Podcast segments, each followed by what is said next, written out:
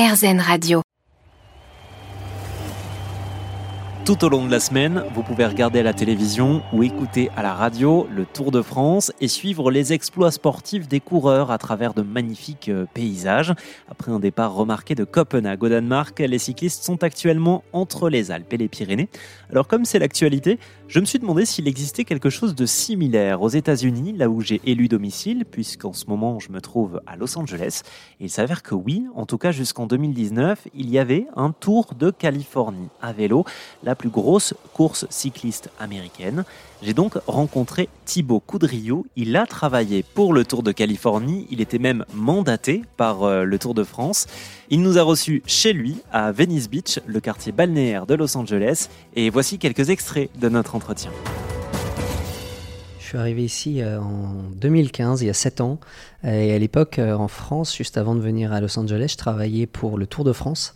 Et une grosse, euh, une grosse entreprise américaine de, l'entertainment, du divertissement, a fait appel au Tour de France pour venir organiser le Tour de Californie ici.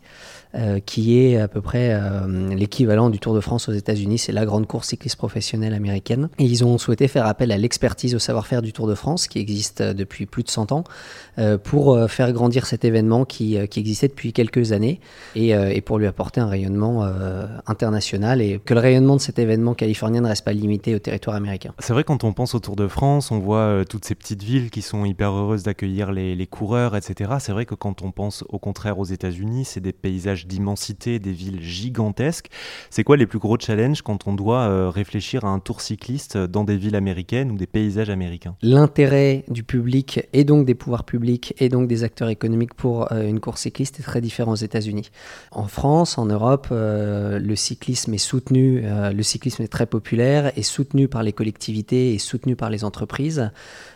aux États-Unis, c'est un sport qui a un petit peu plus de mal à exister, voire beaucoup plus de mal à exister parce qu'il est totalement dominé par les sports américains que sont euh, euh, le basketball, le baseball, le hockey sur glace. Et aux États-Unis, euh, les coûts d'organisation d'une course cycliste sont aussi beaucoup plus importants. Pour vous donner un, exemple, en France, quand on souhaite partir d'une ville, la ville est prête à payer pour accueillir l'épreuve cycliste parce que, parce que la course va amener du public et des gens vont dépenser dans les commerces locaux. La course va apporter de la visibilité à cette ville. Aux États-Unis, c'est différent. Il faut payer la ville pour qu'elle accepte de nous accueillir. Euh, les courses cyclistes sont vues comme euh, des événements qui euh, surtout ferment les routes, mobilisent les parkings et au royaume de la voiture, ces, événements ne sont pas aussi bien accueillis qu'en Europe. Vous avez réussi finalement à la, lancer, cette course en Californie? Alors la course existait déjà depuis une dizaine d'années quand on est arrivé. Nous, notre, notre rôle était de la faire passer au next level.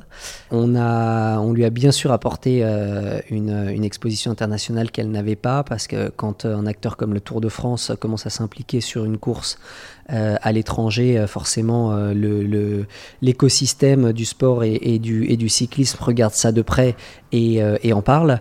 après, il a, été compliqué de changer totalement le modèle économique du cyclisme aux États-Unis. On a pu apporter notre expertise et revoir un petit peu la manière dont l'argent était dépensé et suggérer d'autres pistes pour également augmenter les revenus. De toute façon, c'est un cercle vertueux. Mais de là à changer totalement le modèle économique, économique euh, du Tour de Californie, euh, ça c'était une autre histoire. Et malheureusement, à cause de la pandémie, comme nous l'a dit Thibault, le Tour de Californie n'est jamais revenu. Il y aurait des pourparlers pour un retour en, 2023.